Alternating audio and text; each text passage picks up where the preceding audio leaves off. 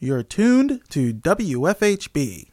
Volunteer-powered, listener-supported, community radio for South Central Indiana.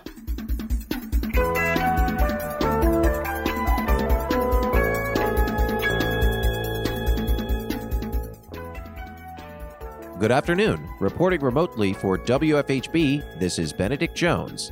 And I'm Cade Young. This is the W F H B local news for Wednesday, August tenth, twenty twenty-two. Later in the program, we speak with W F H B General Manager Jar Turner about the station's third annual Block Rocker, which takes place on Saturday, August twentieth. More in the bottom half of tonight's program. Also coming up in the next half hour, Bigger Isn't Better on Better Beware, your weekly consumer watchdog segment on W F H B. More following today's feature, but first, your local headlines.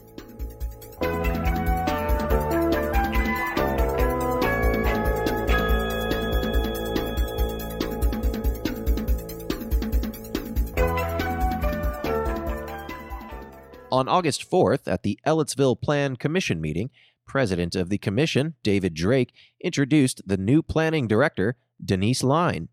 Okay, before we do roll call, I want to acknowledge and welcome our new planning director, Denise Line, who was just appointed as the planning director. This will be her first meeting as the planning director. Oh, thank you so much. You're welcome. Congratulations again. Thanks, I appreciate it. Yeah, congratulations. Thanks. Line presented a plat approval request for nine additional lots at Prominence Place. Um, you've approved phase one of this before, which was sixty-three single lots in September of twenty-one.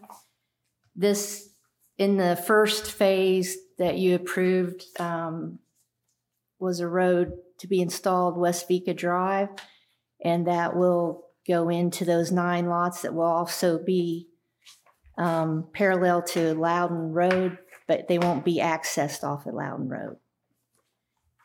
Um, the lots will meet all size and dimensional requirements as specified in town code. New infrastructure will be constructed pursuant to town requirements. The tech review committee met on July twentieth. Um, just very few comments just from the fire department about a few things he had to do. Um, there, everything's been satisfied. Petitioner will have to get a letter of credit um, to cover any outstanding items prior to the recording of the plat. Um, I guess that's about it for me. All notices have been sent. Um, staff recommends approval. Commissioner Sandra Hash asked if a water issue in the neighborhood had been addressed. My only other question was from your first section that butted up against Prominence Point. I have a friend that lives close by, and they have, there was water issues. So have those been resolved uh, in the backyards of the existing homes? The petitioner responded that the water was removed. Value Built Construction Project Manager Ernest Zee explained that they are requesting approval to add on nine lots to create homes within a reasonable price for Ellettsville residents. I'm Ernest uh, with Value Built. Um, we've been a builder in Ellettsville for several years now, and we our first major project in Ellettsville was Prominence Place, and it's moved along nicely. Um, I know that Town and I have worked well together in the past, and we've always had a good rapport, but this is really just a small extension of what we've already done. Um, probably the same product. We've been trying to target homes anywhere from two twenty-five to four hundred in that range to give people options. We did have one close recently at two twenty-seven. So we're trying to create more realistic price point housing for, you know, people that live in Ellettsville, as opposed to, you know, some of our competitors shooting in the five and seven hundred thousand dollar range. Hash asked how many houses have been completed so far. Xi said fifteen to twenty have been finished, with fifteen to twenty more under construction. We think there's a real need for, and while we're looking at other projects in Ellettsville specifically to create like my goal is not that dissimilar to Cook's goal, you know, with their Texas Pike project. And we're actually looking at bidding that right now, but creating housing that's really realistic for, you know, people that, you know, have re- regular jobs, you know, but, you know, that's something we're working on right now. Land is very expensive in Ellettsville now. The commission voted unanimously to approve the preliminary plat approval for nine single-family lots in Providence Place in Ellettsville. The next Ellettsville Plan Commission meeting will be held on September first. At the election board meeting on August fourth, election supervisor Karen Wheeler shared late C F A four filers requesting a waiver since it was their first time being late. I have a few that have not... Er- They just need approval from you to be forgiven because of they're all first-timers. Bean Blossom Township resident Ronald Hudson explained why he filed late.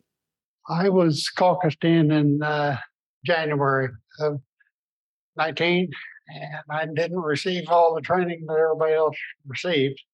And after reading the law, I still had trouble believing that I had to fill out the C A form, uh, but I have nothing against it, doing it. But uh, at the time I filled it out, it was two days late. So the board unanimously waived his late C F A four filing. Next, the board voted to waive Felma Jeffries and Nathan Williamson's fine since it was their first offense as well. Then Wheeler gave updates on the department and introduced a new staff member, Dominic Thompson. I guess we do have a very big update. We have a new temporary employee, not temporary, part-time, in voter registration. Dominic Thompson has joined us this week, and um, things are going well. We finally got them all connected to the state, which is not a small thing, and that's a good thing because there is so much security with the um, statewide voter registration program that it's it's taken us really three days to get through to get all the T's crossed and I's dotted to make sure that everything is good. So anyway, I'm very happy to have a new employee, and it's in good timing for the fall election. The next election board meeting will be held on September first.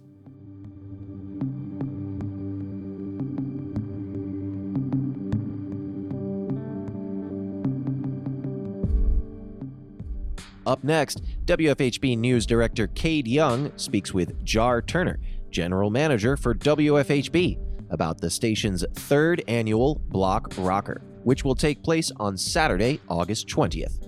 We turn now to that interview.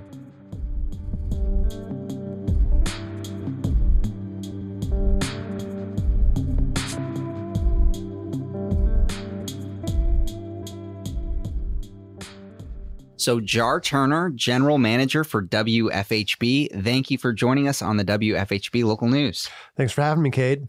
Well, thank you for being here. So the third annual W F H B Block Rocker will happen Saturday, August twentieth from five to eleven p.m. So Jar, tell me a little bit about what this event entails.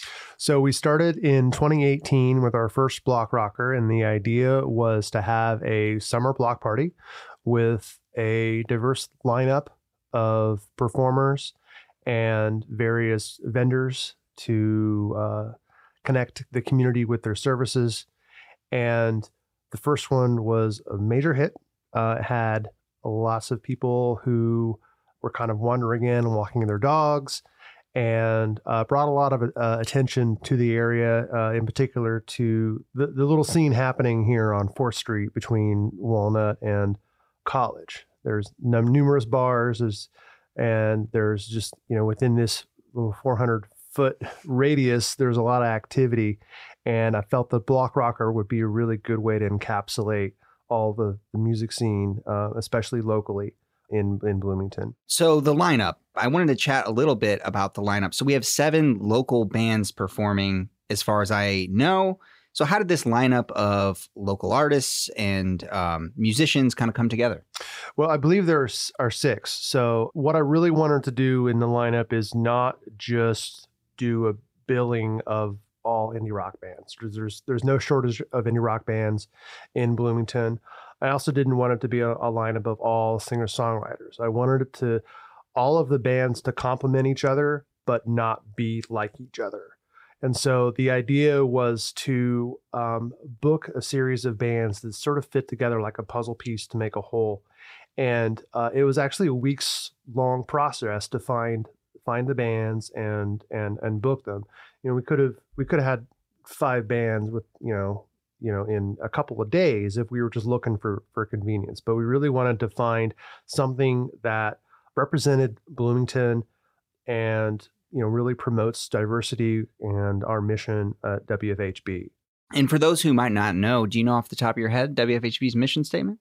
The the mission statement of W F H B is to support local diversity and to provide a platform for the exchange of ideas. So we feel like this is a good representation in event form for our programming. Absolutely. You know, we are community radio, and according to the to the press release that we have up on our website, this is a community building event. So I just wanted to ask you, what do you mean by uh, community building? Well, first of all, it's open to the public. There's no charge. We've managed to get some funding from the city of Bloomington and some other sponsors. And so the event is open to the public. There's no barriers to uh, for in, with income to attend.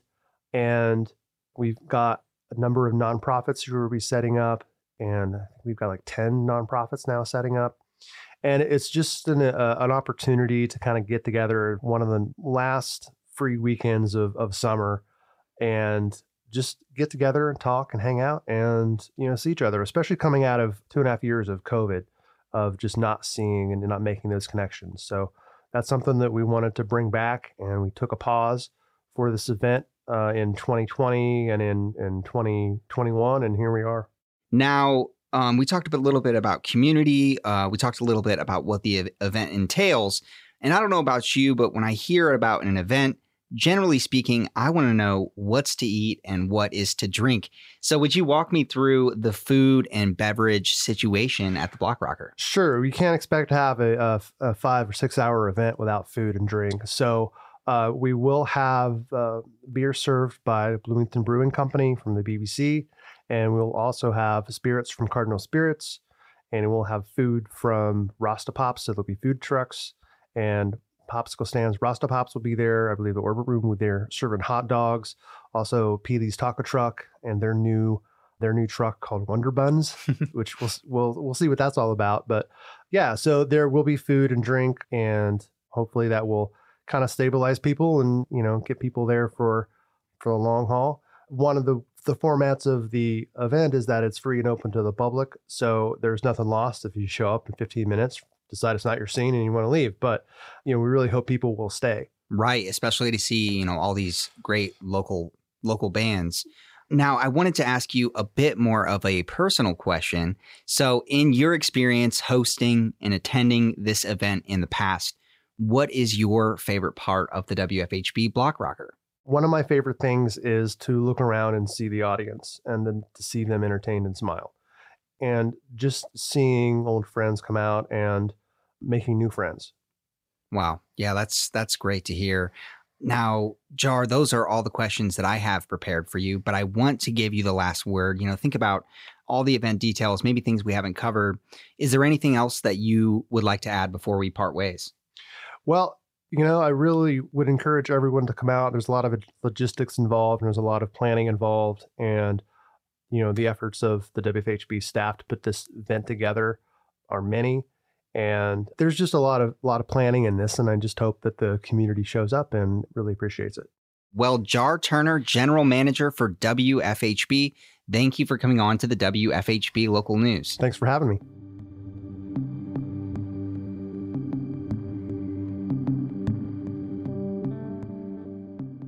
You can find more information about W F H B's third annual Block Rocker at W F H B dot org.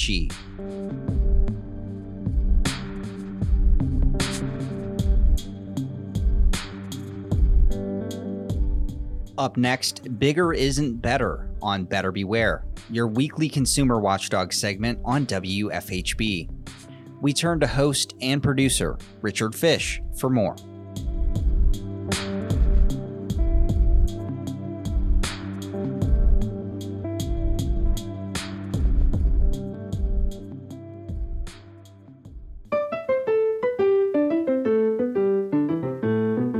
Welcome to Better Beware. Here's your consumer watchdog from W F H B Community Radio with the latest information and helpful hints designed to keep your head out of the clouds, your feet on the ground, and your money in your pocket. The immense explosion of scams and swindles in the twenty-first century usually victimizes people like you and me, cheating us out of hundreds or thousands of dollars. But sometimes, down through history, scammers go after much larger amounts, and these immense scams can boggle the mind. Charles Ponzi, the originator of the Ponzi scam a hundred years ago, cost his victims about twenty million bucks before he was caught. Then, in nineteen twenty-five, about the time a penniless Ponzi was getting out of prison, a Portuguese fellow named Alves dos Reis forged a contract with the Central Bank of Portugal, authorizing him to print money. He conned a British company into printing up over a million British pounds worth of perfect Portuguese banknotes, and started circulating this beautiful counterfeit, living high and wide, until the Bank of Portugal noticed the duplicate serial numbers, and Dos Reis went up a Portuguese river for twenty years. Also back in the nineteen twenties, there was a Swedish engineer named Ivar Kruger, a good engineer, he helped build the Plaza Hotel in New York, who became known as the Match King. He had nothing to do with helping people find love. He tried to get a world monopoly on the sale of the kind of matches you use to light fires. People all over the world bought his stock, and he loaned the money to countries all over the world in return for a monopoly. By nineteen thirty-one, his Swedish match company controlled two hundred fifty match factories in forty-three countries, but that was when the Depression hit. Countries stopped payments, and the match monopoly went up in smoke. Kruger must have known that when the accountants started poking through the financial rubble, they discovered that he owed more than the Swedish national debt. Besides, he had forged one hundred forty-two million dollars worth of Italian government bonds, and fascist dictator Mussolini wasn't going to like that. So he shot himself. In America alone, thousands lost their life savings. In the nineteen nineties, there was a company called Brex Minerals, which bought land in Indonesia they thought might contain gold. Their mining engineer, one Michael de Guzman, took samples and didn't find any gold, so he shaved some off his wedding ring and added it to the samples. That's called salting a mine, and it's an old, old trick. The company's stock went from pennies to two hundred eighty dollars a share, snapped up by wealthy and savvy investors.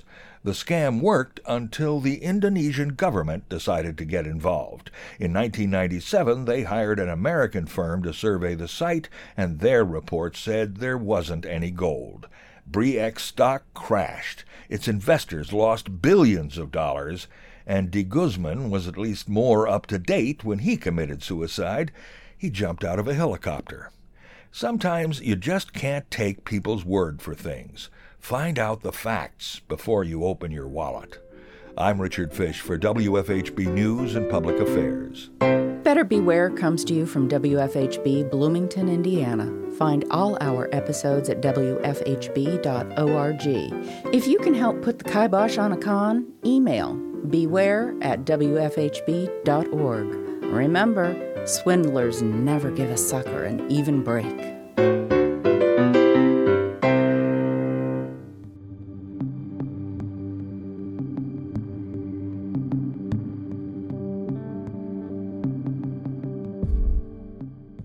Up next, we have an excerpt from Kite Line, our public affairs program devoted to prison issues in the Midwest and beyond. Kite Line airs at five thirty p.m. on W F H B. The program is available online at W F H B dot org or wherever you listen to your podcasts.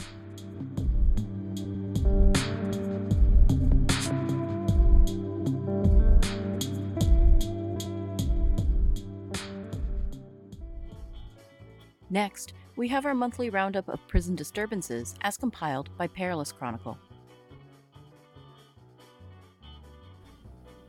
On May twenty-fifth, George Floyd Day, over thirty prisoners at Granville Correctional Institute on H C A V, high-risk security, began rolling protests against the harsh conditions of their captivity, according to a communique shared with It's Going Down.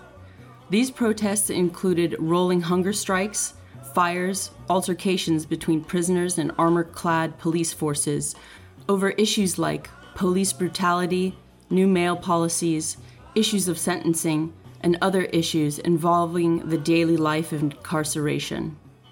Prisoners organized an outside call-in support campaign that was initiated on June twenty-third to commemorate Juneteenth. Immigrant detainees at two private detention facilities in California are on a labor strike. According to detainees who called into the North Carolina public radio station K Q E D to explain their demands, the World Socialist website reported, the strikers are being detained at the Golden State Annex in McFarland, California, and the Mesa Verde Immigration and Customs Enforcement, I C E, processing center in Bakersfield, California. Both facilities are operated by GEO Group.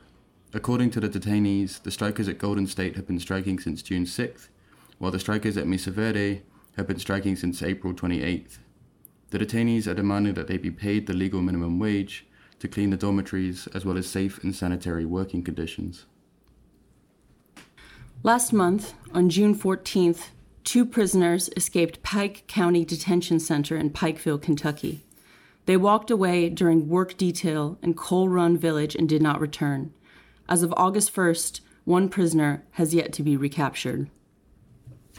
On June twenty-third, approximately eighty prisoners detained in the J two unit at the Federal Correctional Institution in Sheridan, Oregon, refused meals in protest of poor conditions inside the facility, including lack of medical care and prolonged lockdowns. When the hunger strike started, it was reported that showers were then denied to the J two unit. The next day, a memo was issued by the warden stating that showers were postponed due to continued threats of assault to staff and that showers would be re-evaluated the following week. But, according to Oregon Public Broadcasting, a public defender noted that the heat wave in late June in Oregon coincided with the withholding of showers and thus may have been a tactic to end the hunger strike. On June twenty-seventh, it was reported that prisoners accepted their meals. Two prisoners at Morgan County Jail in Decatur, Alabama, are now facing escape charges after an attempted escape on June twenty-sixth. One prisoner helped another acquire a trustee uniform and leave their designated cell block. A guard noticed that the prisoner, who had quickly changed into the trustee's uniform, was not supposed to be wearing that type of uniform and alerted other guards, who then halted the escape attempt. On July sixth, on work release and court-ordered furlough, three prisoners cut their ankle monitors and did not return to Bonneville County Jail in Idaho Falls, Idaho. One prisoner was recaptured on July ninth in Bismarck, North Dakota. Another prisoner was recaptured on July twenty-first after a high-speed chase that ended in Madison County. As of August first, the third person has yet to be recaptured by the police. On July ninth, two prisoners escaped River City Correctional Center in Cincinnati, Ohio. Allegedly, the prisoners broke a window and jumped off the roof. Staff didn't discover they were missing until the next day. One prisoner was shot and killed by the police on July eleventh after a nearly twelve-hour SWAT situation. The other prisoner was recaptured on July thirteenth. There have been multiple escapes from this facility lately, as well as over twelve escapes from various facilities throughout this area of Hamilton County over the past two months. On Sunday, July seventeenth, six prisoners escaped from the Bridge City Center for Youth in Louisiana. According to Jefferson Parish Council member Dino Bonanno, the youth overpowered a female guard, locking her in a closet before then escaping from the building in an unknown manner and slipping through a break in the barbed wire fence. Five of the six prisoners were recaptured three and a half hours later by Jefferson Parish Sheriff's deputies. Law enforcement alleges that the driver rammed a deputy's cruiser several times before eventually fleeing into the woods and crashing the vehicle. The last escapee was apprehended by Louisiana State Police later that evening, following a chase in an allegedly stolen vehicle.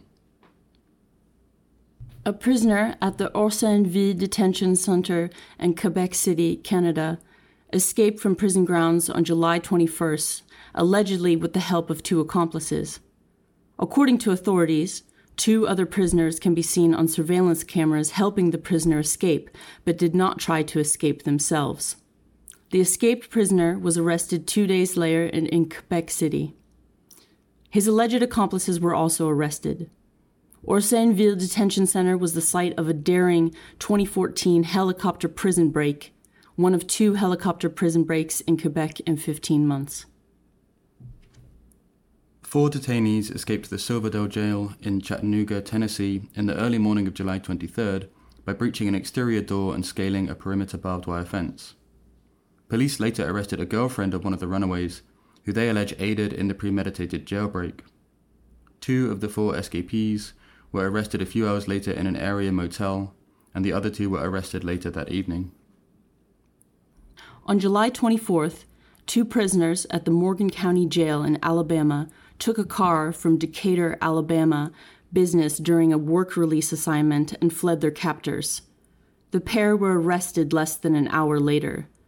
The two prisoners were the fourth and fifth to escape from work release programs coordinated through the Alabama Department of Corrections since April.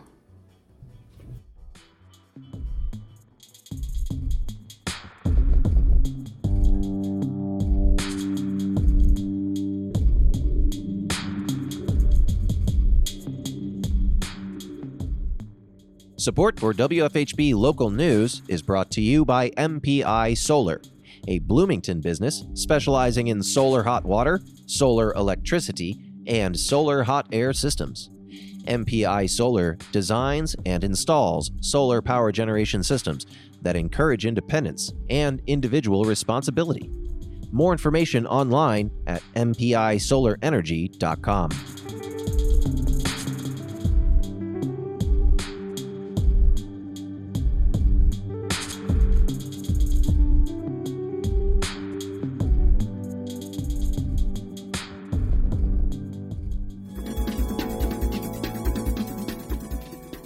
You've been listening to the W F H B Local News. Today's headlines were written by Cade Young and Noelle Herhusky Schneider in partnership with C A T S, Community Access Television Services. Our feature was produced by Cade Young. Better Beware is produced by Richard Fish. Our theme music is provided by Mark Bingham and the Social Climbers. For W F H B, this is your engineer and executive producer, Cade Young. And I'm Benedict Jones. Thanks for supporting Indiana's only volunteer-powered, listener-supported, independent daily news program. You can hear tonight's full broadcast online at w f h b dot org. The W F H B Local News is also available as a podcast. Just search our call letters, W F H B, wherever you listen to your podcasts. Subscribe to never miss another local news program. Stay tuned for Cool Solutions, climate action from the bottom up, coming up next on W F H B Community Radio.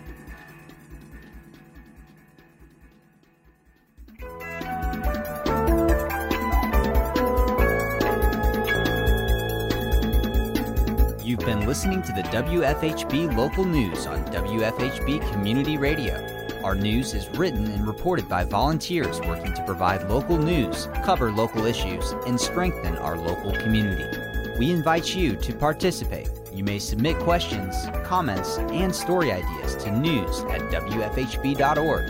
You can become a W F H B local news volunteer by attending new volunteer orientation. Feel free to check out the W F H B Local News Archive at w f h b dot org to find newscasts, individual stories, and catch a live feed of the W F H B Local News. We are local, longer.